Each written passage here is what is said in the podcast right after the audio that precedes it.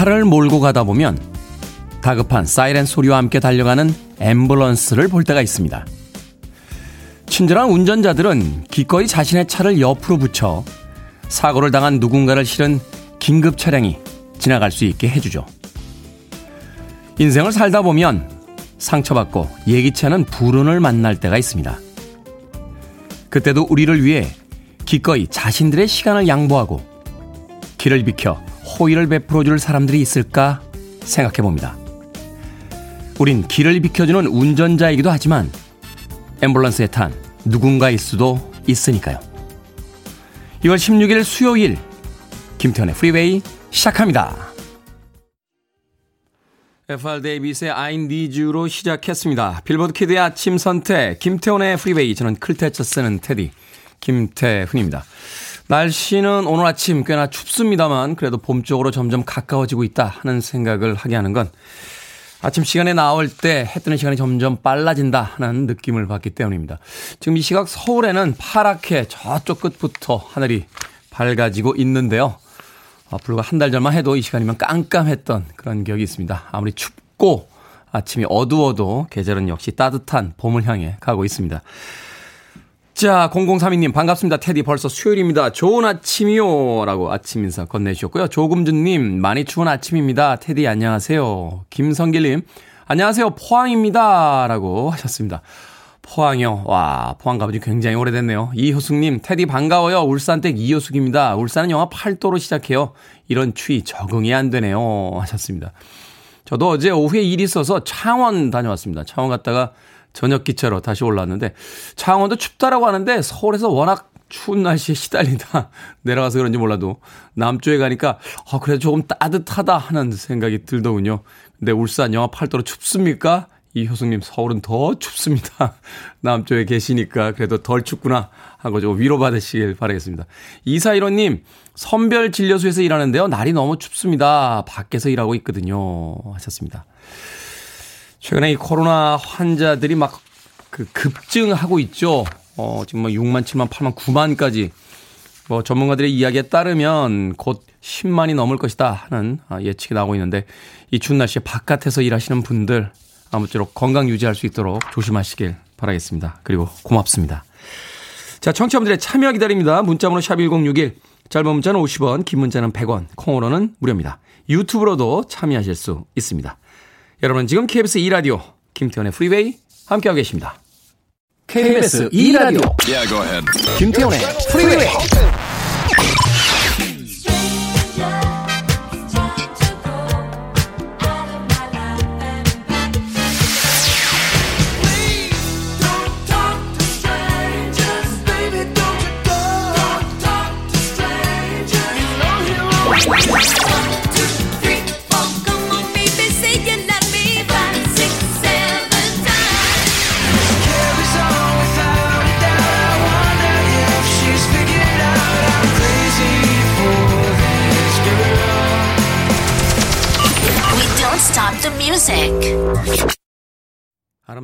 음악이었죠. 미니 리퍼튼의 Loving You 들으셨습니다. 뚱띠님이 신청해 주신 곡이었는데요. 브랜뉴 헤비스의 Love Is라는 곡에 또 샘플링으로 사용이 되기도 했습니다. 미니 리퍼튼의 Loving You 듣고 왔습니다. 박창길님 건강이 안 좋아져서요. 아침 운동한 지 6개월째입니다. 출근하기 전 1시간 동안 하고 있어요. 비가 와도 추워도 꼭 실천하고 있는데 테디가 큰 힘이 됩니다. 게시판 사진 멋지네요. 저도 꼭 이 몸매가 되고 싶습니다. 제 게시판의 사진이요. 어, 멋지죠. 그 몸매 되긴 쉽지 않습니다. 아, 단연간에 걸쳐서 열심히 열심히 운동하며 다이어트 해야 되니까요. 박창길님. 몸매 만든다고 운동하면 쉽게 지칩니다. 운동을 좋아해 보시는 건 어떨까 하는 생각이 들어요. 어, 우리가 흔히 이제 건강해진다라고 생각을 할 때 막 날씨 추운데 억지로 나가서 뛰고 걷고 며칠 동안은 할 수 있죠. 근데 사람이 과연 하고 싶지 않은 거를 얼마나 오래 할 수 있을까요? 본인이 좋아하는 운동을 찾으시는 게 어떨까 하는 생각이 드는군요. 박찬길님. 비타민 음료 보내드릴게요. 얼른 운동 재미 붙이시고 건강 좋아지시길 바라겠습니다. 함진영님 생일입니다. 축하해주세요 하셨는데 축하해드려야죠. 아메리카노 모바일 쿠폰 한 장 보내드립니다. 함진영님 생일 축하드려요. 3283님 테디 익산역입니다. 눈이 제법 와서 밤새 제설 작업을 했어요. 잠은 거의 못 잤지만 열차 안전 운행에 최선을 다하고 싶습니다. 춥고 배고파요, 테디라고 보내셨습니다. 그러면서 눈 쌓인 익산역에 사진까지 같이 보내주셨는데 3283님에게 불고기 버거 세트 보내드리겠습니다. 아, 밤새 일하셨는데 불고기 버거 세트 정도는 좀 드셔야지요. 어, 3562님, 테디 반가워요. 화물차 기사입니다. 여기는 문경 휴게소요. 너무 추워요. 겨울 답네요. 하셨어요. 문경 휴게소에 계시다고 너무 춥다고 3562님. 제가 따뜻한 쿠키와 커피 보내드립니다. 예, 오늘 아침에 선물 대잔치, 선물 막 쏴드립니다. 3482님, 잘 듣고 있습니다. 커피 꼭 마시고 싶어요. 꼭 당첨 부탁해요. 하셨는데, 꼭 당첨 부탁한다고 하셔서, 아메리카노, 예, 커피 쿠폰도 한 장 보내드립니다. 이야, 아침에 완전히 산타클로스인데요. 어, 남아있는 선물이 뭐가 또 있죠? 어, 우리 밖에 있는 작가들 바빠졌습니다. 선물 드린다고 하니까 어떤 분들이 또 선물 받으시는지 지금 체크하고 있는 것 같아요. 유지수님, 테디, 지난주 자동차 방전 이후로 차, 차 배터, 배터리 방전 이후로 강제 걷기를 하고 있습니다. 출퇴근을 걸어서 하고 있어요. 그래서인지 잠이 잘 오네요. 물론 차 배터리 교, 교체했지만 일주일 넘게 걸어 다니니 시동 걸고 주차하는 것보다 이제 걷는 게 더 편합니다. 하셨습니다. 배터리라고 쓰셔서 저도 자꾸 배터리라고 발음을 하게 되네요. 배터리죠, 배터리. 아, 차가 방전된 이후에 강제 걷기를 하다 보니까 그게 익숙해져서 차 다시 안 타시고 걷고 계시다고요. 그래도 일주일에 한 번 정도는 타 주셔야 돼요. 안 그러면 또 방전됩니다. 유지수님. 요새 차들은요, 그 블랙박스를 달아놨기 때문에 예전 차들보다 더 일찍 방전됩니다. 아, 그 블랙박스가 알게 모르게 배터리를 조금씩 어, 사용을 하거든요. 저도 차를 그렇게 자주 쓰는 편은 아닌데, 그래도 한 3일 정도에 한 번씩은, 예, 시동 정도는 좀 걸어주려고 노력을 합니다. 안 그러면 이제 배터리가 방전이 되는데, 몇 번 방전되고 나면 그 배터리 수명이 뚝 떨어집니다. 유지수님. 오히려 아끼시려다가, 아, 오히려 더 좋지 않은 결과가 있을 수 있으니까, 가끔은 예, 차를 한 번씩 써주시는 것도 나쁘지 않습니다. 아니면 아예 차를 정리하는 게 더 낫겠죠. 유지수님에게는 주유 상품권 어, 보내드리겠습니다. 주유 상품권 가지시고 그래도 일주일에 한 번씩은 방전되지 않도록 차 사용하시길 바라겠습니다. 자, 밴 모리슨의 음악으로 갑니다. Brown Eyed Girl.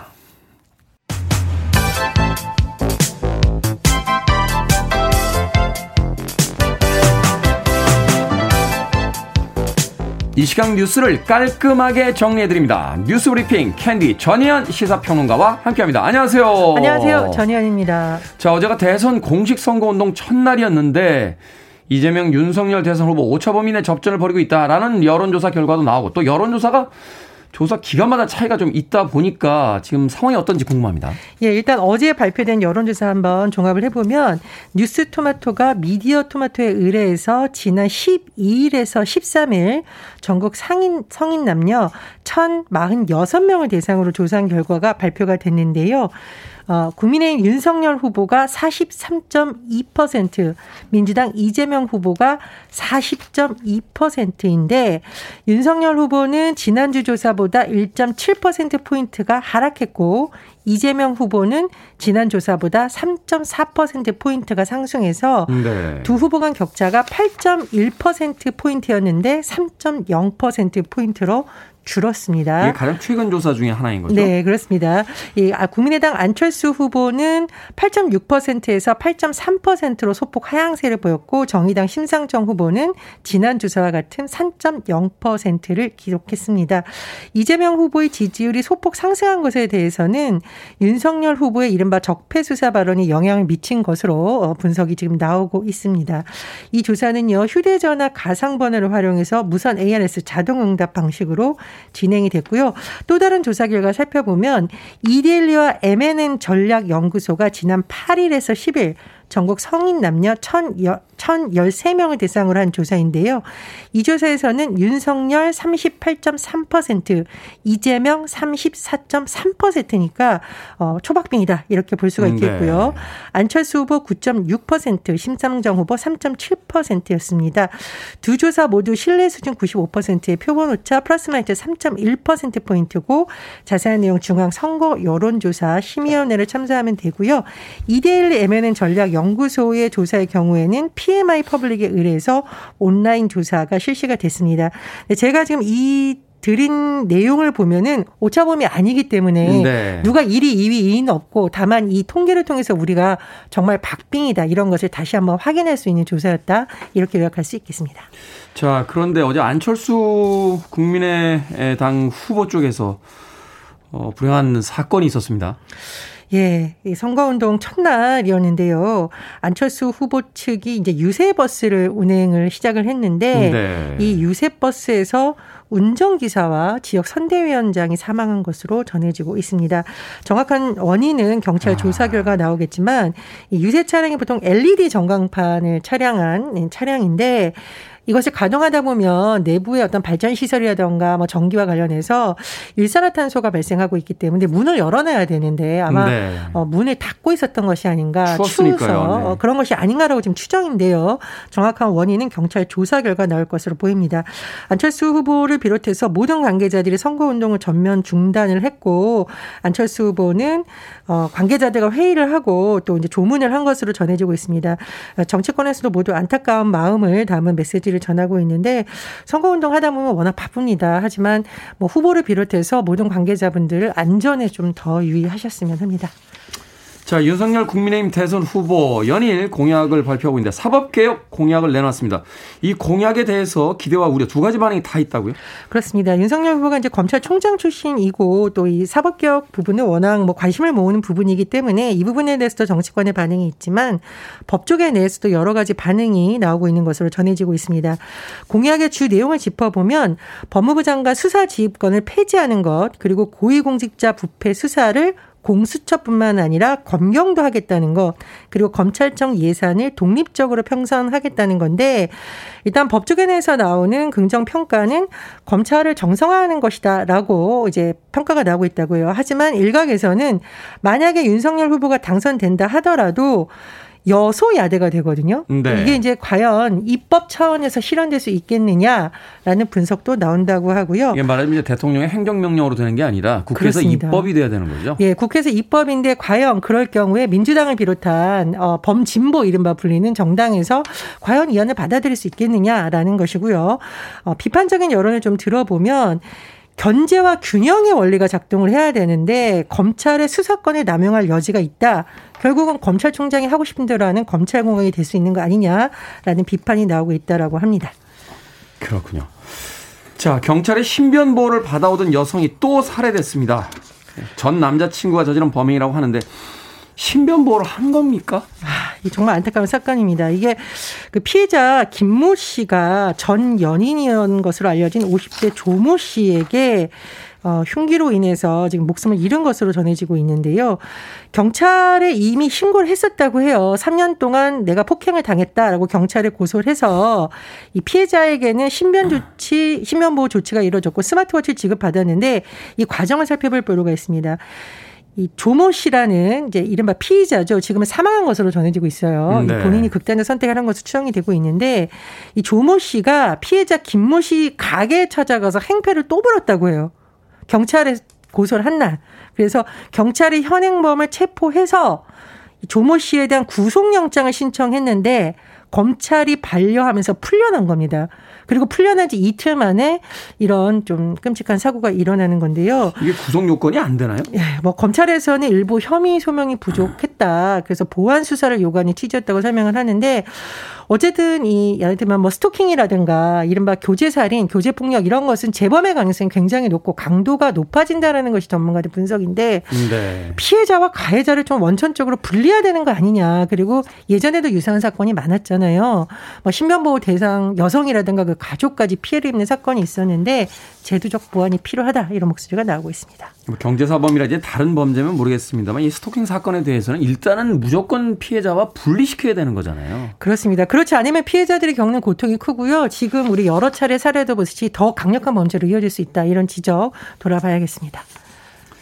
자, 서울과 5대 광역시 아파트값 상승률이 0%를 기록했어요. 집값 상승세 둔화 이어지고 있죠? 네, 한국 부동산원 결과 조사에 따르면요. 지난달인 1월 서울 아파트 매매 가격 지수 변동률이 0%, 그래서 직전 달보다 0.25% 줄었다고 하고요. 인천의 경우에는 0.08%, 경기도는 0.01%에서 수도권이 전체적으로 0.02%이 정도면 거의 0%대라고 우리가 볼 수 있거든요. 그러니까 매매 가격 상승세가 매우 둔화되었다 이런 분석이 나오고 있고요.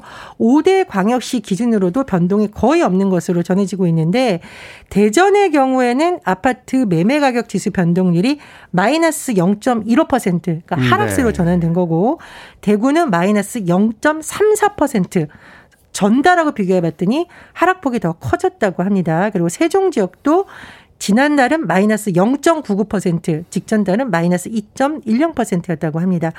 어, 지금 뭐 여러 가지 분석이 나오고 있는데 일단 요즘 뭐 통화 긴축 일부분 돈줄을 네. 재는 부분이 있잖아요. 이런 부분이 영향을 미쳤고 또 대출을 막고 있으니까 그렇습니다. 뭐 매수 심리 거래 활동이 줄어들면서 수도권 전체와 주요 도시의 상승폭이 축소된 것으로 분석이 나오고 있습니다. 일단 이제 정책이 어느 정도 효과를 발휘하고 있다. 그리고 두 번째는 이제 대선 국면이니까 아, 이후에 정책이 어떻게 될지 좀 지켜보고 있다 이렇게 볼 수 있겠군요. 누가 당선되는지에 따라 부동산 정책 달라질 수 있다. 뭐 이런 부분도 영향을 미친 것으로 보입니다. 자, 오늘의 시사 엉뚱 퀴즈 어떤 문제입니까? 예, 서울과 5대 광역시 아파트값 상승세 멈췄다는 소식 전해드렸습니다. 이 아파트값 관련 소식 들으면서 기뻐하는 분들도 있고, 아, 조금 피해를 느끼는 분들 물론 있겠지만, 신나기만 하는 아파트도 있죠. 오늘의 시사 엉뚱 퀴즈. 이거 이 노래 모르는 분들이 있을까요? 별빛이 흐르는 이거 뭔지 바로 탬버린 들죠. 응원하셔야 될 것 같죠. 예, 응원가로도 많이 불리는 이 명곡 아파트를 부른 가수는 누구일까요? 1979년부터 8회 연속 KBS 10대 인기 가수상을 받기도 했는데 아파트는 이분의 2집 수록곡으로도 오래도록 사랑을 받고 있습니다. 이분은 누구일까요? 1번 이주일, 2번 윤수일, 3번 성동일, 4번 코난 도일. 정답 아시는 분들은 지금 보내주시면 됩니다. 재미는 오답 포함해서 총 10분께 아메리카노 쿠폰 보내드립니다. 별빛이 흐르는, 자, 이렇게 시작하는 명곡 아파트를 부른 가수 누구일까요? 1979년부터 8회 연속 KBS 10대 인기 가수상을 받기도 했습니다. 1번 이주일, 2번은 윤수일, 3번은 성동일, 4번은 코난도일 되겠습니다. 문자번호 샵 1061, 짧은 문자 50원, 긴 문자 100원, 콩으로는 무료입니다. 뉴스브리핑 전현 시사평론가와 함께했습니다. 고맙습니다. 감사합니다.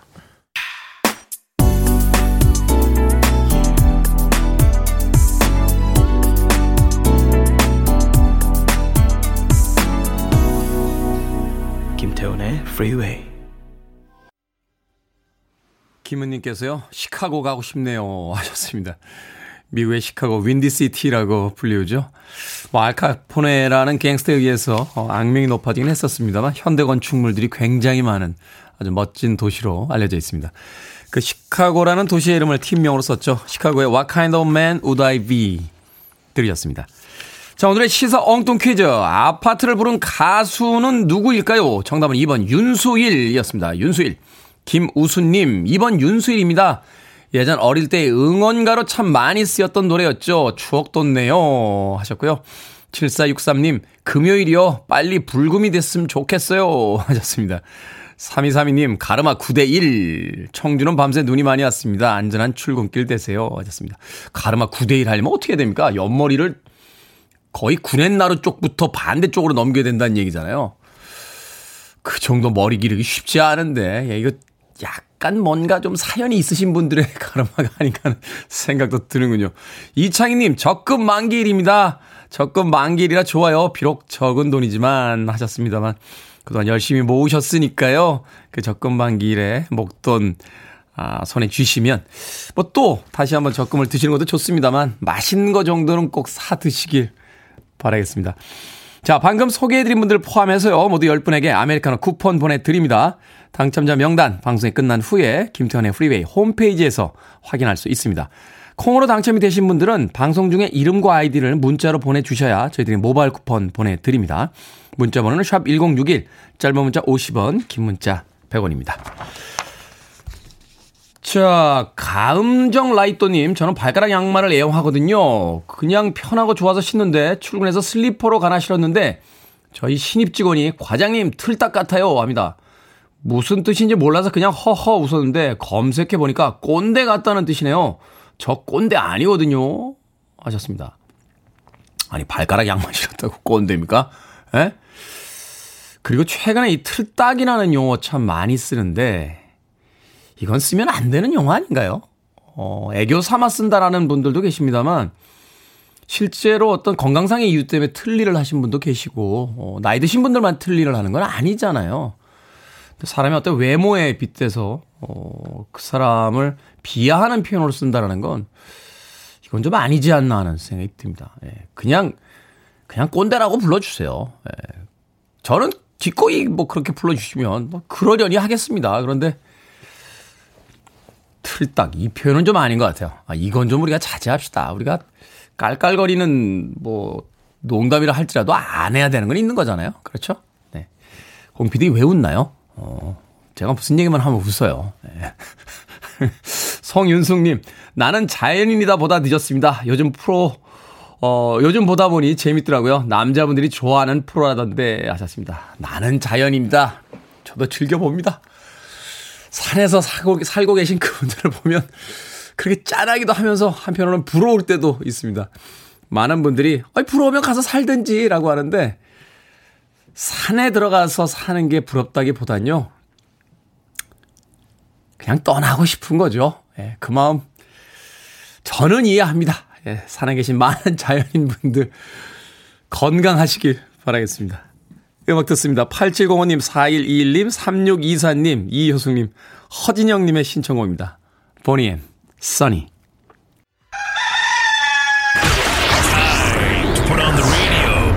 김태훈의 프리웨이 Are you ready?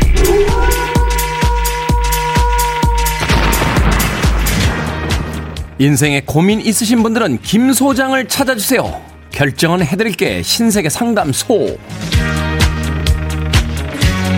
Barbara Streisand LK2022님, 허리를 삐끗했습니다. 그런데 아침을 챙겨줘야 될까요?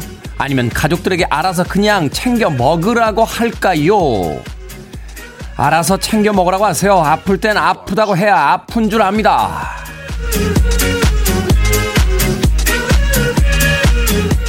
김상철님, 제가 바지를 입을 때 보니까요, 항상 왼발부터 넣어요. 두뇌의 균형 발전을 위해서 교대로 넣어볼까요? 아니면 하던 대로 그냥 왼발부터 넣을까요? 하던 대로 왼발부터 넣으세요. 두뇌의 균형 발전하려고 익숙하지 않은 발러타 넘어지면 고관절 나갑니다. 0100님, 매운 음식을 좋아하는데요. 먹고 나면 속이 쓰려서 꼭 후회를 합니다. 매운 음식을 포기할까요? 아니면 그래도 스트레스 풀 겸 그냥 먹어줄까요? 포기합시다. 매운 음식 먹고 나서 속 쓰린 건 어쩔 수 없는 거지만 속 쓰릴 줄 알면서 매운 음식 먹는 건 바보 같잖아요.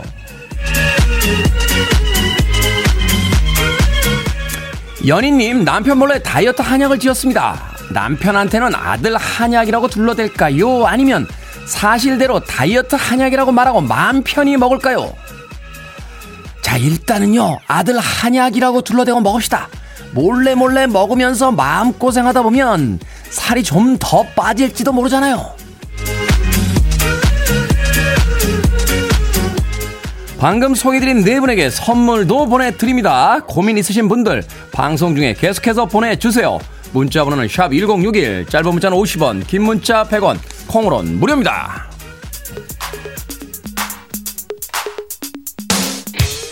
그렇습니다. I owe you nothing. You're listening to one of the best radio stations around. You're listening to 김태훈의 프리웨이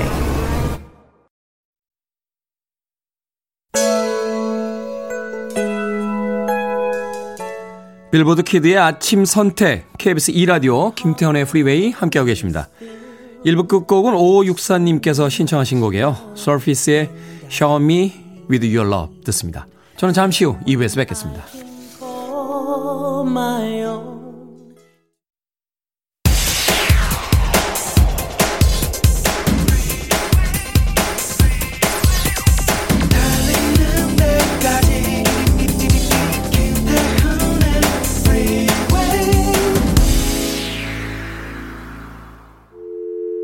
I need your arms around me. I need to feel your touch.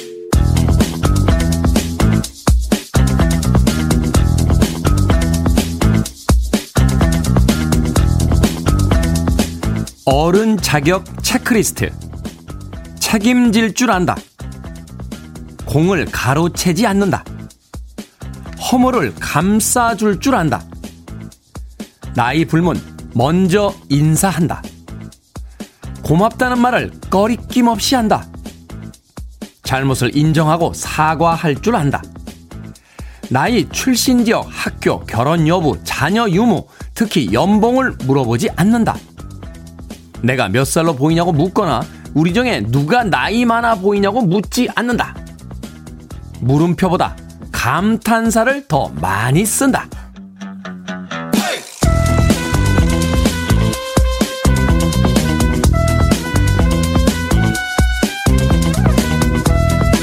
뭐든 읽어주는 남자. 오늘은 온라인 커뮤니티에 올라온 어른 자격 체크리스트를 읽어드렸습니다. 어른이 된다는 건 책임져야 할 일과 지켜야 할 일이 늘어난다는 뜻이죠. 예전에는 기성세대만 일방적으로 욕하면 그만이었는데, 이제는 새로운 세대의 감성도 배워야 하고요. 또래 세대들의 잘못도 경계해야 하고, 신경 써야 할 게 훨씬 더 많아졌습니다. 젊다는 건 그 자체로 자격이 되지만 어른은 노력해야만 될 수 있는 거니까요. 읽어드린 리스트 중 여러분들은 몇 개나 해당되십니까? 어른 되는 건 너무 어렵네요. 그냥 어른 안 하면 안 됩니까? 천하의 로드 스튜어트 아저씨도 나이 들기 싫으셨던 모양입니다. Forever Young 듣고 왔습니다. 밥 딜런의 동명 어, 타이틀의 곡인데 음악은 다른 곡이죠. 밥 딜런의 Forever Young과는 다른 로드 스튜어트의 Forever Young으로 시작했습니다. 김태훈의 프리웨이 2부입니다. 자, 앞서 일상의 재발견, 우리 하루를 꼼꼼하게 들여다보는 시간, 뭐든 읽어주는 남자. 오늘은 어른 자격 체크리스트 읽어드렸습니다. 사실 이 원고를 보고 나서 아니 어른 되는데 우리가 이런 자격까지 가져야 돼? 라는 생각도 했었습니다만 나이를 들어간다는 건 더 많은 책임을 져야 되고 어, 더 많은 것들을 해야만 하는 그런 어, 시기가 된다는 거죠. 그렇다면 그 자격에 대한 엄격한 체크도 필요하겠다 하는 생각을 해봤습니다. 젊다는 건 그 자체로 자격이 되지만 어른은 노력해야만 될 수 있다. 맞는 말인 것 같아요. 다른 부분은 다 뭐 그러니 한데 공을 가로채지 않는다. 남의 공을 가로채는 어른들은 정말 뭡니까? 그런 분들 굉장히 많은 것 같은데 예, 그런 건 좀 아닌 것 같아요. 뭐 잘못은 할 수 있죠. 그런데 사과할 줄 아는 거 이건 근데 좀 억울한데요. 이건 어른들만 해당되는 거 아니지 않습니까? 어? 밖에 있는 공피디 어떻게 생각하나? 예, 또 웃기만 합니다. 아무 얘기를 안 하고. 아니 잘못 인정하고 사과할 줄 아. 젊은 분들은 잘못을 인정하고 사과할 줄 아는데 나이 든 사람들은 웬만하면 잘못을 인정하고 사과할 줄 모르기 때문에 그러네요. 어, 그러네요. 나이가 들었다라고 해서 자신의 잘못을 잘 인정하지 않고 나이 어린 사람들에게 사과하지 않게 된 그때부터 어른이 되려면 잘못을 인정하고 사과하세요 하는 체크리스트가 들어가게 되는 거군요. 저부터 반성하며 살도록 하겠습니다. 자, 뭐든 읽어주는 남자. 여러분 주변에 의미 있는 문구라면 뭐든지 읽어드립니다. 김태훈의 프리웨이 검색하고 들어오셔서요. 홈페이지 게시판 사용하시면 됩니다. 말머리 뭐든 달아서 문자 참여 가능하고요. 문자번호 샵 1061, 짧은 문자는 50원, 긴 문자는 100원, 콩으로는 무료입니다. 채택되신 분들에게 촉촉한 카스테라와 아메리카노 두 잔 모바일 쿠폰 보내드립니다.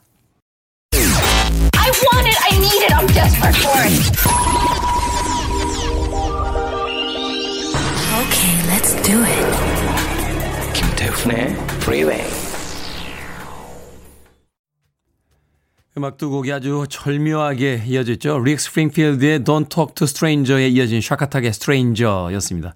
앞선 곡의 Stranger라는 가사에서 뒷곡의 Stranger로 절묘하게 이어지면서 두 곡이 한 곡처럼 들려졌습니다. 릭 스프링필드 그리고 샤카탁의 음악 두 곡 이어서 듣고 왔습니다.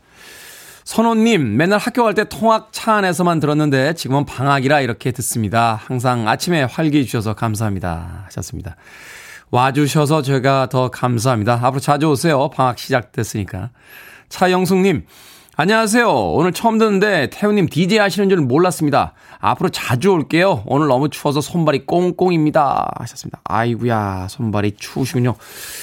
차영숙님, 뭐 드릴까요? 어, 컵라면 보내드릴게요. 손발이 꽁꽁일 때는 컵라면에 뜨거운 물 부어놓고 이렇게 컵라면 통을 딱 잡고 있으면 예, 손발도 따뜻해지고 따뜻한 컵라면도 드실 수 있습니다. 컵라면 좋아하시나 모르겠네요. 제가 좋아하다 보니까 차영승님. 아, 이동학님. 형님 어제 사연 중에요. 초보 눈길 운전 팁 알려달라던 사연 기억하실까요? 제 여친인데요. 어제 형님이 설명해 주신 거 제가 다 알려준 건데 제가 얘기한 건 기억도 못하고 왜 형님께 조언을 또 구한 걸까요? 이거 형님 질투해야 되는 걸까요? 하셨습니다. 이통학님. 내가 얘기해 줬는데 그때는 안 듣고 있다가 왜 형님이 이야기해 주는 걸 듣는 겁니까? 라고 또 질투하셨군요. 이통학님. 원래 그런 겁니다. 아, 이야기라는 게 그 사람의 권위에서 나오는 거 아니겠습니까? 권위? 예? 스티브 잡스 아저씨가 아, 그 하셨던 연설 중에 절반은 저도 하던 이야기예요. 예, 근데 제 이야기는 아무도 귀를 기울이지 않습니다. 그러다 스티브 아저씨가 목폴라를 입고 탁 올라오셔서 아, 내가 말입니다. 라고 이야기를 하시면 아, 다 고개를 끄덕이며 그걸 받아 적죠. 우리는 멋진 이야기를 하면 그 이야기가 상대방에게 뭔가 알려줄 거다라고 생각하지만 사실 이야기라는 건 그렇게 새로운 게 별로 없습니다. 그 사람이 어떤 일들을 했느냐 이게 더 중요한 거니까요. 저도 저도 아무리 뭐 자동차에 대한 걸 이렇게 설명해 봐야 예, 명장이라고 불리우는 자동차 전문가들이 한마디 탁 하면 예, 제 이야기는 또 금세 잊혀집니다. 예, 이동환님 뭐 그런 걸로 또 질투를 하고 그러십니까? 예, 제가 아이스크림 교환권 보내드릴게요. 2, 3인용이니까 네. 1인분은 이도왕님이 드시고 2인분 가량의 분량을 어, 여자친구분에게 주시길 바라겠습니다. 역시 앙보해야죠, 이도왕님.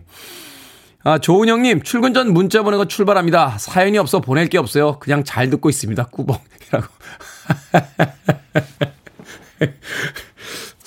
사연이 없어서 그냥 문자만 보내고 출발하셨습니까? 재밌는 사연이 있을 때 다시 한번 꼭 보내주세요. 그때 제가 선물 꼭 드리도록 하겠습니다. 조은영님. 한명숙님, 남편이 쓸데없이 여기저기 불을 켜놓고 다니길래 불 좀 꺼! 했더니 나이 먹어 어두워서 켜야 된다고 그러네요. 바늘에 실기는 것도 아니고 누워서 TV 보면서 거실만 켜면 되지. 이 방 저 방 하다못해 화장실까지 켜놓고 다닙니다. 하셨습니다. 왜 그렇게 말을 안 듣는 걸까요? 어? 제발 그 양치할 때는 물 좀 잠가놓고 양치하고 나서 나중에 물 다시 그 틀라고 해도 그냥 물을 틀어놓고 양치를 하고 말이죠. 어? 쓰지도 않는 화장실에 불 켜놓고 깜빡 잊어먹고 다니까 왜들 그러는 겁니까? 근데 좀 그럴 수도 있지 않습니까? 물론 이제 자원을 낭비하는 거나 아끼는 측면에서는 뭐, 안 쓰는 물 끄고 이게 맞긴 합니다만, 그럴 수도 있는 거죠. 어? 화장실에 불 하나 더 켜놨다고 인생에 어떤 큰 굴곡이 생기는 것도 아닌데 너무 뭐라고 하지 마세요. 우리 앞에 시간이 얼마나 있을지 모르잖아요. 우리들의 삶이. 예, 같이 있는 동안 행복했으면 좋겠습니다. 한명숙님. 제가 마카롱 보내드릴게요. 달달한 마카롱 드시면서, 어, 행복하게 예, 하시길 바라겠습니다. 에바넨 제론의 음악으로 갑니다. 미국의 쌍둥이 형제 그룹이죠. 2000년에 발표한 음반인데 저는 보지 못했습니다만 미국 10대들이 좋아했다고 하는 드라마가 있어요. 도슨의 청춘일기, 도슨스 크릭이라고 하는 그 드라마에 수록돼서 인기를 얻었던 곡이었습니다. Crazy for this girl.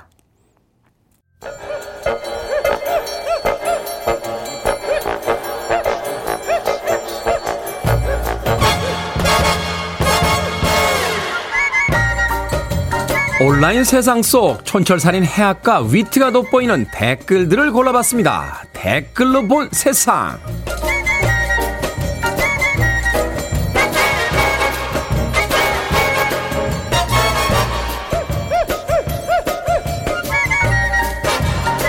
첫 번째 댓글로 본 세상. 미국에서 고추장의 인기가 나날이 높아지고 있습니다.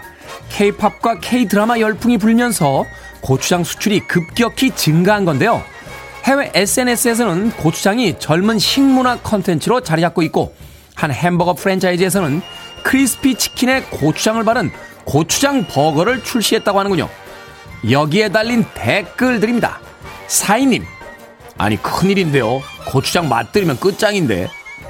웬데이고님, 퓨전 식도 좋지만 고추장의 진가가 발휘되는 건 역시 한식이죠. 밥에 고추장이랑 김가루, 참기름 넣고 쓱쓱 비벼 먹고 싶네요. 세계인들에게 고추장이 인기라니 기분은 좋습니다만 또 슬슬 걱정이 됩니다.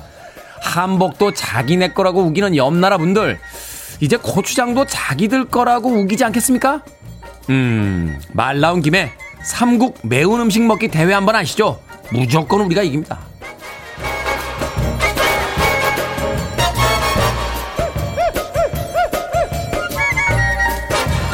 두 번째 댓글로 본 세상. 미국 오하이오주의 한 초등학교에서 두 선생님이 비밀 연애 중이라는 소문이 퍼졌습니다. 결국 선생님들은 아이들을 모아놓고 소문에 대응하겠다고 선언했는데요.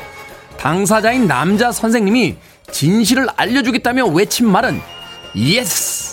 데이트를 인정해 박수를 받더니 곧이어 무릎을 꿇고 프로포즈까지 했습니다. 교실은 환호하는 아이들로 난리 법석이 됐는데요. 여기에 달린 댓글들입니다. 굿워먼님. 옷도 차려입지 않고 화려한 반지도 없지만 너무 멋져요. 가슴이 다 뛰네요. 프로 댓글러님. 진짜 기발한 프로포즈네요. 두 분 잘 어울리고요. 무엇보다 학생들 반응이 찰져서 신납니다. 아, 가난과 기침과 사랑은 숨길 수가 없는 겁니다.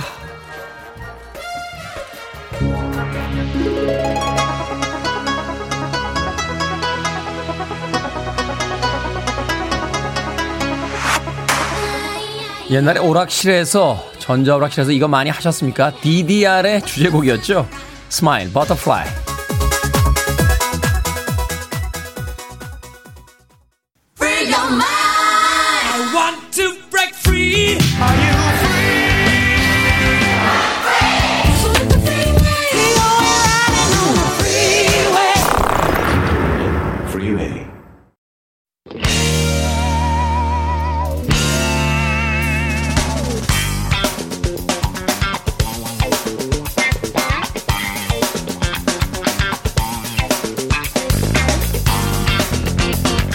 수요일의 코너 약학 다시 오늘은 뭐 해먹을까 고민이신 분들에게 영감을 드립니다 주방의 뮤즈 훈남 약사 정전 푸드라이터 절세미녀 이보은 요리연구가 나오셨습니다 안녕하세요 안녕하세요.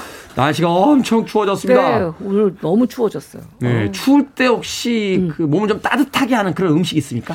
저는 팁으로. 오늘 아침에요. 물을 덮은 차를 보온병에다가 담아서 물을 볶아요? 예. 그러니까 무말랭이처럼 말려놓은 거 있죠? 네. 그거를 마른 팬에 덕음을 합니다. 마른 배 기름 안 두르고 네, 저는 한 다섯 번 정도 덕음해서 말리고 덕음하고 말리고 덕음하고 그럼 그게 이제 구중국 포함은 약 약인데 저는 약까지는 만들 수가 없고 네. 다섯 번 해서 굉장히 따끈하게 만든 다음에 아침에 나오면 춥잖아요. 그렇죠. 럴때 보온병에서 얼른 한 모금씩 아, 그거 이제 다섯 번 덕음이라는 게 기름 없이 이렇게 이렇게 볶는 네. 건데 그거를 했다가 또 말렸다 했다가 또 네, 말렸다 해서 네.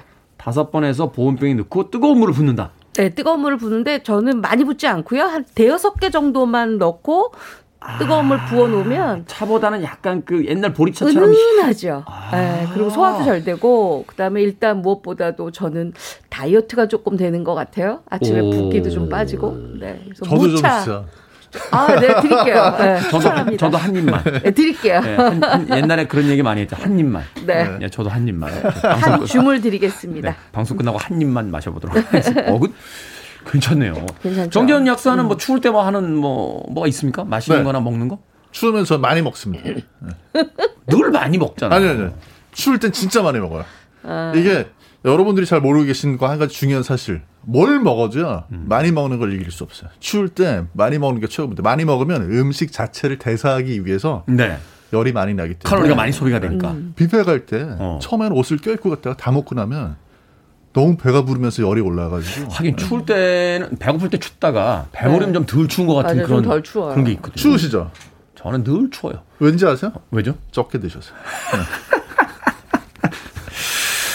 알겠습니다. 또 훅 들어오는데 자, 오늘은 어떤 어떤 요리 방법을 알려주실지. 아.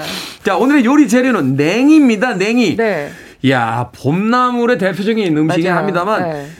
지금 냉이 캐긴 좀 추운 거 아닙니까? 아직까지 봄은 아닌 것 같은데. 어, 근데 지금이요, 어, 영하 한 12도 이상 정도 내려가면 땅이 꽝꽝 얼잖아요. 그렇죠. 그럴 경우에는 냉이 키기가 좀 힘들어요. 왜냐하면 냉이가 뿌리를 먹어야 되는 식물이기 때문에 캐야 올라오거든요. 근데 냉이가 이게 한철 식물이에요. 근데 이게 이게 무슨 심어져서 키워놓은 게 아니라 자연 재배 발하거든요. 네. 그렇기 때문에 딱 겨울 한철에 지금 먹어야 제맛인데요. 사실은 이 시기가 지나면 추대가 올라와요. 꽃대가 올라와요. 꽃대가. 꽃대가 올라오면 약간 억세지거든요. 아. 그리고 냉이는 뿌리가 너무 굵거나 아니면 잎이 너무 무성하거나 그러면 냉이 향뿐만 아니라 부드러움이 없기 때문에 맛이 없어요. 음. 그렇기 때문에 딱 아, 뿌리는 한 4, 5cm 정도. 네. 그다음에 잎이 한 4, 5cm 정도. 음. 이렇게 궁합이 맞춰서 딱 캐낸 냉이가 가장 맛있죠. 그래서 지금 땅만 얼지 않으면 지금 캐내시는 것이 가장 맛있습니다. 아, 이 봄에 그러니까 네. 봄에 문지기처럼 있는 냉이보다는 봄에 전령처럼 그렇죠. 지금 네. 지금 냉이를 먹는 네. 게 훨씬 더 맛있고 향이. 그래서 봄에 전령사라는 별명이 붙인 거예요. 네. 그렇군요. 냉이 이 독특한 향도 향이고 또 맛도 좋습니다. 영양소가 굉장히 많다고 하던데 어떤 영양소들이 있습니까? 일단 냉이는 먹을 때 이제 그 뿌리까지 다 드시잖아요. 네. 그러다 보니까 다른 어떤 봄나물하고 비교해서 봤을 때 단백질 함량이 좀 높은 편이에요. 나물에 단백질이 함량이 있어요. 단백질이 오. 제법 높습니다. 100g당 뭐 한 8에서 9g 정도니까 8에서 9g씩 들었어요? 100g에? 네, 많은 편이에요. 아니 달걀 하나에도 5에서 7g 정도 아닙니까? 네, 그러니까 냉이에 의외로 단백질 많고요. 우와 엄청나군요. 네. 그리고 이제 뭐 미네랄 당연히 풍부하고요. 네. 그러니까 뭐 냉이는 사실 맛뿐만 아니라 영양소 면에서도 어, 굉장히 뛰어난. 네, 뛰어난 음. 그런 봄나물이죠. 이 냉이는 참 그 나물 중에서도 향이 네, 향이 너무 좋죠. 아주 네, 좋고 독특한데 이게 어떤 성분 때문에 사실은 이제 어떤 요리 재료가 너무 튀면 다른 재료가 안 맞게 되는 경우도 있고 한데 얘가요 어느 쪽 그 패밀리냐 하면은 배추과 식물입니다. 이것도. 아니, 생긴 게 완전히 네. 다르잖아요. 근데 배추과요. 배추과예요? 그래서 배추과에 이제 무슨 뭐 우리가 고추, 냉이, 냉이 할거 없이 얘들이 다 알싸한 맛이 있거든요. 코끝을 이렇게 탁 치는 맛이 있죠. 그게 이제 황화물이 많이 들어있어서 그렇고요. 음. 냉이 같은 경우는 이제 그렇게 들어있는 게 다 뭐냐면 날 좀 내비둬라. 먹, 먹지 말고 내비둬. 그래서 아. 약간 네, 스트레스 받을 때 이 향기 물질이 더 많이 생겨나요. 이게 자연에서 그 소위 이제 벌레들이 이제 집- 접근하지 못하게 맞아요. 어, 네. 그 동물들의 어떤 보호색이나. 그 독 같은 거라는 거 그죠? 네. 거죠?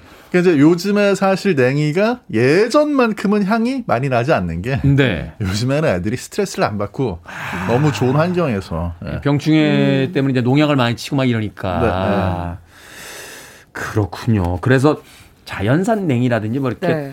그 무공해로 한 게 훨씬 더 이제 향이 좋아지는 이유가 이제 그런 이유들이 또 있겠군요. 정확히 그 이유입니다. 아, 그렇.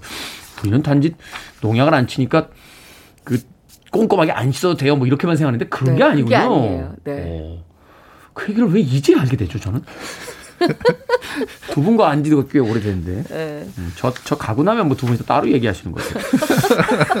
자, 길가에도 냉이가 보입니다. 이거 반가운 마음에 이렇게 음. 가져다가 집에 드시는 분들 계신데. 근데 이제 길가에 있는 거. 제가 사실 예전에 학교 다닐 때 보면 학교 다니는 길에 그 깻잎들이 그렇게 많았어요. 아? 아파트 단지 옆그 펜스에 이렇게 깻잎들이 많았는데 그걸 안 드시더라고요. 그래서 네. 할머니한테 여쭤봤더니 길가에 이렇게 차도 많이 다니는 데 있으면. 그 중금속 있다고 먹으면 안 된다고. 어떻습니까? 이 냉이, 길가에 있는 냉이, 이거 먹을 수 있는 겁니까? 아니면 중금속 많아서 못 먹는 겁니까? 이거는 안 드시는 게 좋아요. 네. 네, 관련해 가지고 식약처에서 실제로 이제 주기적으로 연구를 해가지고 발표를 하는데 네. 들판에 있는 거는 괜찮은데 음. 길가에 있는 거는 중금속이 오염이 될 수밖에 없는 게 아무래도 그렇죠. 지나가는 자동차에서 나오는 배기가스, 배기가스. 네. 이런 걸로 중금속도 좀 우리가 좀 멀리하고 싶은 그런 중금속이 맞아요. 실제로 토양에 들어갈 수가 있고요. 은행 같은 경우가 그렇잖아요. 네, 그 길가에 흔하지만 절대 먹으면 안 된다고. 네. 아. 그래서 요거는 좀 피해 주시는 게 좋고 사실 들판에 있는 냉이도 요즘에는 안 되죠. 왜냐하면 음. 환경 보호 차원에서 어떤 환경에 노출돼 있었는지 모르니까. 네, 그리고 다 주인이 있는 땅이기 때문에 아, 그렇- 큰일 납니다. 해외에서도요, 우리나라에서 여행 가신 분들이 예전에 모르고 아무 데서나 이제 보이면 어 이거 냉이네 하고 이렇게 하시다가 요세미티 국립공원 이런 데 네. 들어가서 막 네. 버섯 캐다가 잡히시고 막 맞아요. 그러잖아요. 큰일 나잖아요, 그거. 네, 큰일 납니다. 네, 우리나라도 안 됩니다. 우리나라도 국립공원에서는. 예, 네, 수렵. 채취 안 되게 돼 있어요. 심지어는 하룻밤 주무시고 나오는 것도 거기 관리공단에 허가 안 받으시면 맞아요. 텐트 촌에도 못 들어갑니다. 맞아요. 자, 냉이 고르는 법, 세척법, 보관법까지 알려주시면 음악 네. 한곡 듣고 와서 이제 본격적인 네. 요리 방법 알아보도록 하겠습니다. 네. 일단은 뿌리가 굉장히 중요한데요. 우리 뿌리를 먹는 냉이 같은 경우에는 뿌리가 억세지 않아야 됩니다. 그래서 일단은 뿌리 자체가 굉장히 보슬보슬하면서도 하얀색이 돼야지 부들부들하고요. 그다음에 억세지 않아야 우리가 먹을 때도 나중에 이제 씹고나서 뱉어내질 않거든요. 네. 그걸 어떻게 보냐 하면 뿌리에 굵기가 있는데요. 뿌리 굵기가 너무 굵다거나 너무 길다거나 이거는 조금 삼가해야 되고요. 음. 잔털이 많이 없다 그러면 또 삼가해야 됩니다. 아. 잔털이 많이 붙어 있어야만 부들부들 하거든요. 아, 이렇게 잔털들 이렇게 보드라, 그러니까 말하자면 그렇죠. 뿌리가 억세면 안 되는 거고 이게 약간 네. 아직까지 아 괜찮은데 뭐 이런 아주 부드러운 부들부들. 느낌. 음, 음. 우리가 이렇게 그냥 생으로 씹었을 때도 충분하게 씹히는 정도. 음. 그다음에 잎 정도는 잎이 너무 억세거나 그러면 안 되고요. 색깔이 일단은 진초록이어야 됩니다. 굉장히 진한 진초록. 진초록. 근데 또 냉이가 맛있는 거는요. 약간 붉은기도 끼거든요. 네. 그것도 또 참고를 하시고요. 그다음에 너무 꽃대가 올라와서 약간 억세진 것도 하지 마셔야 됩니다. 음. 아, 그리고 또 하나는 어, 우리가 이렇게 세척을 할 때는요, 냉이를 뿌리를 조금 다듬어서 세척을 하는데 뿌리와 잎 사이에 우리가 깍지라고 그래요. 약간 검은 부분이 있거든요. 네. 그 부분을 없애 주셔야지 아린 맛도 안 나고 냉이의 쓴맛도 없앨 수가 있습니다. 그리고 냉이는 굉장히 뿌리 부분을 깨끗하게 닦는데 쌀뜨물에 조금 담가 놨다가 닦아 주시는 게 좋고요. 네. 너무 흙이 많이 묻었다 이럴 경우에는 찬물에다가 밀가루 조금 넣어 놓고 담가 놓으시면 전분기가 그걸 또 흡착을 하니 까 음. 그런 방법도 있습니다. 냉이를 깨끗하게 씻은 다음에 이제 데침을 하고 나서는 뭐 냉동실에 넣어야 되겠죠. 냉동실? 너, 너무 물기를 꽉 짜서 넣으면은 수분이 날아가니까 안 좋으니까 물기가 있는 상태에서 냉동실에 넣는 게 좋고요. 아, 그럼 얼어가지고 이렇게 뭐 터지거나 하진 않습니까? 그렇지 않아요. 어. 그냥 바로 녹히게 되면 자연 상태하고 똑같거든요. 냉장실로 옮겨서 이제 예. 그렇죠. 되면. 음. 그리고 나서는 이제 생각을 하시면 되죠. 아, 내가 된장국 끓여 먹을 거야. 그러면 된장에다 조금 조물조물 묻힌 다음에 얼리셔도 되고요. 음. 아, 나는 고추장찌개 끓여 먹을 거야. 그러면 고추장에다 조금 조물조물해서 얼려 놓으시는 게 훨씬 더 해동하면서 바로 요리를 할 수 있으니까 좋은 방법이죠. 그렇군요. 네. 자, 봄나물인 냉이 이야기를 하다 보니까 이 곡이 떠올랐습니다. 봄 기운과 굉장히 많이 닮아 있는 음악이 아닌가 하는 생각이 드는데 콜스의 What Can I Do 듣습니다. 아직 조금 이른 감은 있습니다만 그래도 봄의 냄새가 나기 시작하죠. 콜스의 What Can I Do 듣고 왔습니다. 빌보드 키드의 아침 선택 KBS 2라디오 김태훈의 프리웨이 절세미녀 이보은 요리연구가 그리고 훈남 역사 정전 food writer와 약학다식 함께하고 있습니다. 자 오늘의 재료 냉이 냉이 요리법 알려주세요. 네. 저는 사실 냉이를 가장 맛있게 먹는 방법은 저는 튀김을 해 먹는데요. 튀김이요? 예, 냉이 튀김은 너무 오. 일반적인 거라 제가 알려드리기가 좀 그래서 아 일반적입니까 그게? 뭐 냉이 튀김 너무 다들 아시잖아요. 그냥 부침가루에다가 냉이 담가서 튀기기만 하면 되니까. 뭐 정말 맛있죠. 저는 네. 일생이 닭가슴살 카레만 먹고 아 살아서. 그래요. 그래서 저는 오늘 특별하게 냉이 바지락 나무를 알려드리려고 합니다. 냉이 바지락 나물. 네, 요새 오. 바지락살이 시장에 가면 많이 나와 있어요. 네. 그래서 냉이를 일단 구입을 하셔서 냉이를 다듬습니다. 그래서 쌀뜨물에다가 냉이를 먼저 데쳐내는데 한 1분 정도만 살짝 데쳐내세요. 음. 그러는데 그 데친 물을 버리지 마시고 그 물에다가 바지락살을 또 데칩니다. 바지락살 또 요거는 데친다. 한 2분 정도만 데쳐내세요. 음. 그래서 두 가지를 물기를 빼고 난 다음에 거기에다 뭘 하냐면 된장, 그 다음에 다진 파, 다진 마늘을 아주 조금만 넣으시고요. 일단 들기름을 넣고 조물조물 무칩니다. 그러면 된장간이 배어서 굉장히 맛있거든요. 거기에다가 깻가루를 한 두 큰술 정도 듬뿍 넣고 버무려 내면 정말 맛있는데 저는 아, 다진 청양고추를 한 반 개 정도 썰어서 같이 넣어서 버무립니다. 그러면 톡 쏘는 매운맛과 쫄깃한 바지락살에 음. 살짝 감싸에서 올라오는 냉이 향이 아 나는 오늘부터 봄이구나를 딱 느낄 수가 있죠. 그래서 요거 끝내주네요. 어, 정말 아침부터 한잔 맛있네. 해야 될것 네. 그러니까 이제 술안주뿐만 아니라 밥 반찬으로도 아주 좋습니다. 냉이가 향을 맡아주고 네. 이제 그 식감을 이제 바지락살이 바지락살, 맡아주는데 그쵸. 거기에 네. 이제 약간 어떤 해산물 특유의 냄새 같은 게 있어. 그걸 네. 이제 청양고추를 넣어서 싹. 네. 아, 최고입니다, 요거. 이건 거의 그 베를린 필하모니의 그 말로 교향곡 듣는 기분이었어요. 어, 완벽하네요. 네, 네. 자, 경기 남부에서는 어떻게 또 냉이를 가지고 요리를 합니까? 저희 또 경기 남부 하면은 초딩 입맛 아니겠습니까? 네, 초딩 입맛이고. 네. 저럴 때 참 얄미워요. 제가 네. 제가 이렇게 공격하려고 하는 걸 네. 미리 다 얘기해 버려요, 자기가. 그래서 뭐, 난 이거 하는데 어떡할 거야? 뭐, 뭐 이렇게. 어. 뭐 이러면서 어, 어떻게 우리 밀키트 쓰는데 막, 막 이런 느낌이에요, 아까. 네. 저희는 초딩 입맛이기 때문에 네. 애들이 냉이를 먹는데 가장 부담스러운 부분이 뭐냐면 냉이가 좀 이렇게 덩어리진 느낌 그 씹는 음. 걸 못해요. 음, 아. 네. 그래서 저희는 잘게 썰어버립니다. 잘게 썬다. 네. 냉이를 잘게 잘 안 써시거든요. 근데 음. 잘게 썰면 아까 향이 좀 약하다고 말씀드렸잖아요. 그렇죠. 그 향이 약한 게 썰어주면 얘네 또 스트레스 받아가지고 향이 확 올라오거든요. 좀. 그렇죠. 일단 이제 네. 썰면 거기 이제 단면이 생기면서 네, 향이 확 올라오죠. 네. 그렇죠. 그래서 달걀하고 같이 넣고 음. 달걀 볶음밥. 아, 아 이게 이걸 딱 한 숟갈을 딱 입에 넣으면요. 저쪽에 지금 봄이 오고 있는데 아직 여기 겨울이 있어요. 네. 그 경계선에 제가 탁 서가지고 어. 한 숟갈 딱 넣으면 야, 봄 같기도 하고 겨울 같기도 하는 한데 가야지, 가야지. 그 흙 냄새 아. 이게 딱 느껴지면서 네. 맞아요. 뭐 네. 프랑스 사람들은 그걸 때루라고 부르잖아요. 네. 그러니까 와인 먹으면서 때루의 냄새 우리는 냉이만 먹어도 네. 그렇죠. 거기에 때루의 냄새가 땅에 흙 냄새가 음. 있으니까 음. 어 그거 괜찮네요. 사실 계란 볶음밥이라는 건 아이들이 언제나 좋아하는 그 베스트 그 음식인데 네. 거기에 이제 계절 재료를 조금씩 음. 첨가해서 음. 변화를 주면 네. 아이들에게도 좋고 그렇죠. 그 어머님들도 요리하기 맞아요. 편하고. 네. 아, 멋진데요. 냉이. 자, 그런데 이제 냉이 하면은 또 된장국입니다. 아, 이 봄에 된장국에 냉이 음. 물론 이건 너무 흔하기 때문에 피해 가려고 했는데 그래도 자, 이 냉이를 그 넣는 봄 된장국이 가장 맛있거든요. 근데 네. 마침 냉이가 없다. 그러면 뭐 대체할 만한 재료가 있습니까? 어, 요새 나오는 봄동. 봄동. 네, 봄동 대체하면 근데 대신에 냉이향을 느낄 수가 없어요. 냉이향은. 그렇죠. 그래서 마지막에 어떻게 하느냐? 봄동국을 다 끓이고 난 다음에 깻잎 딱 한 개를 곱게 채 썰어서 마지막 국 그릇에다 담기 직전에 국물에다 뿌립니다. 아... 그러면 깻잎 향이 약간 올라오면서 아, 야, 내가 냉이 향인가? 깻잎 향인가? 약간 고민하면서 어... 그 향으로 먹는 거죠. 그러네요. 네. 야, 깻잎.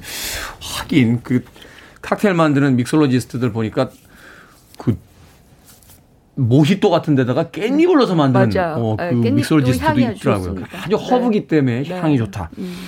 근데 저희는 저희는 대체 네. 불가여가지고 음. 네.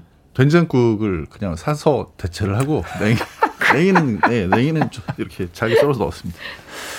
냉이가 없으면 된장국은 네. 먹지 않으리라는 음. 아주 강한 신념을 보여주고 계십니다. 네. 자, 냉이 무침이 또 이제 맛이죠. 가장 간단하 간편하게 할수 네. 있는 건데. 냉이 무침 양념만 간단하게 좀 소개해 주십시오. 어, 냉이 무침은 고추장, 된장, 간장 다 좋습니다. 음. 나는 그냥 심심하게 먹고 싶어 그러면 국간장에 무치시면 되고요.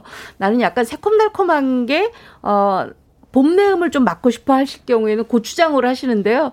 고추장 할 때 가장 중점을 둬야 되는 게 바로 생강즙입니다. 생강즙. 생강즙을 꼭 넣고 초고추장을 만들어야 냉이가 훨씬 더 싱그럽게 맛있게 음, 드실 수가 있죠.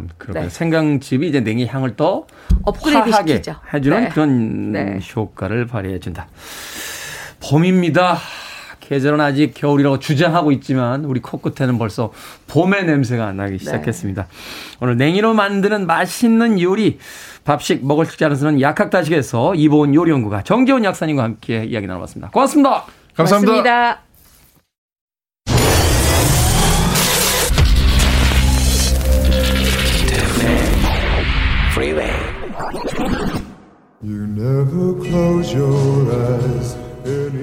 KBS 2라디오 김태훈의 프리웨이 오늘 방송 여기까지입니다. 날씨 추워진 수요일 아침입니다. 따뜻하게 입고 출근들 하십시오. 오늘 끝곡은 Righteous Brothers의 You've Lost That Loving Feeling 듣습니다. 저는 내일 아침 7시에 돌아오겠습니다. 고맙습니다.